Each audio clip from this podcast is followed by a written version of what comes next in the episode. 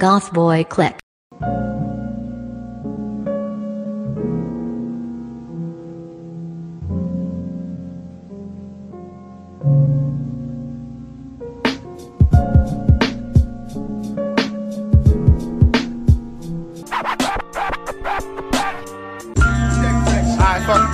Word, word. Fuck that other shit, you know what I'm saying? We gonna do a little something like this, you know what I'm saying? Stay up on this. Keep it on and on and on and on and.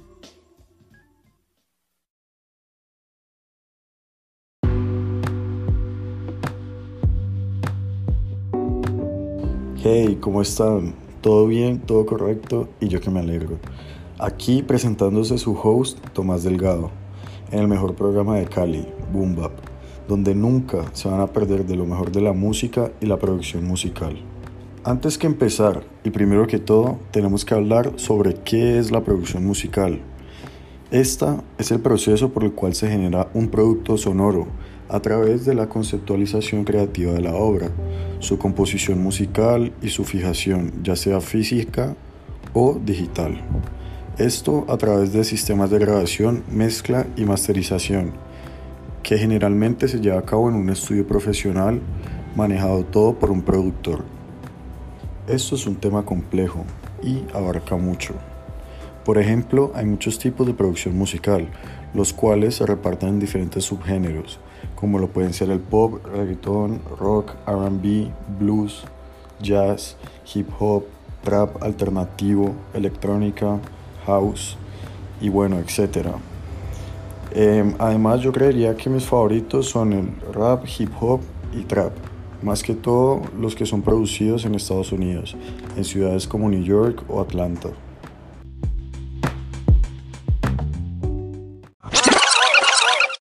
El tema principal de hoy y de lo que hablaremos es sobre un subgénero del hip hop que se llama hip hop jazz, el cual es una fusión que incorpora la música jazz con la del rap.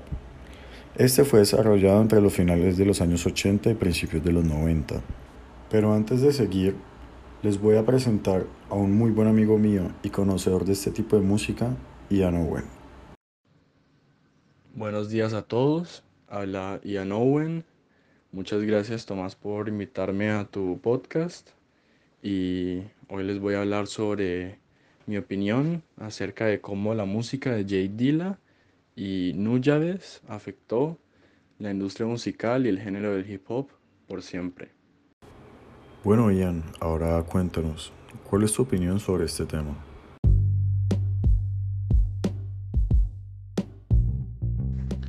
Bueno, en mi opinión, Jay Dilla y Nuyades fueron dos grandes artistas que hicieron un gran impacto en el género del hip hop y dejaron una huella en el mundo, por así decirlo. Eh, digamos que ellos hicieron un gran impacto fue por su sonido tan único que tenían, em, lo cual los, los diferenció mucho a los productores de su época. Em, por así decirlo, fue lo que más los destacó, porque la manera en que ellos producían y hacían sus beats era muy única. Eh, a ellos les gustaban mucho las melodías, como por así decirlo, las, melodías del jazz, las melodías de la música oriental, eh, de todo tipo. Y les gustaba hacer beats, por así decirlo, con una vibra chill, eh, relajada, pero que al mismo tiempo uno puede escuchar y entretenerse. Entonces sí les gustaba usar todas esas melodías, pero la canción siempre iba a tener un beat del hip hop, eh, batería o una percusión del hip hop. Entonces así mezclaron todos esos géneros melódicos con el hip hop. Eso los diferenció mucho. Y eh, a partir del cambio que ellos hicieron en la música y el sonido que ellos crearon, se creó el otro género que hoy en día se le denomina como lo-fi hip hop. Que si ustedes lo escuchan es muy parecido a la manera en que ellos producían. Que ese género ha cogido mucha fuerza en YouTube y hay videos con millones de millones de vistas así. Se le puede describir como un género relajado, como para escuchar y hacer tareas, eh, pues para hacer cualquier cosa.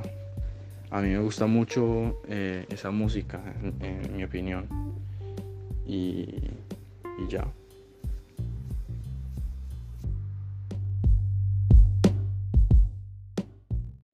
Bueno, Ian, te quiero agradecer por poder venir a mi programa y por compartir con nosotros tu grandiosa sabiduría que tienes al respecto de este tema. Espero poder vernos de nuevo otra vez en Boom Bap.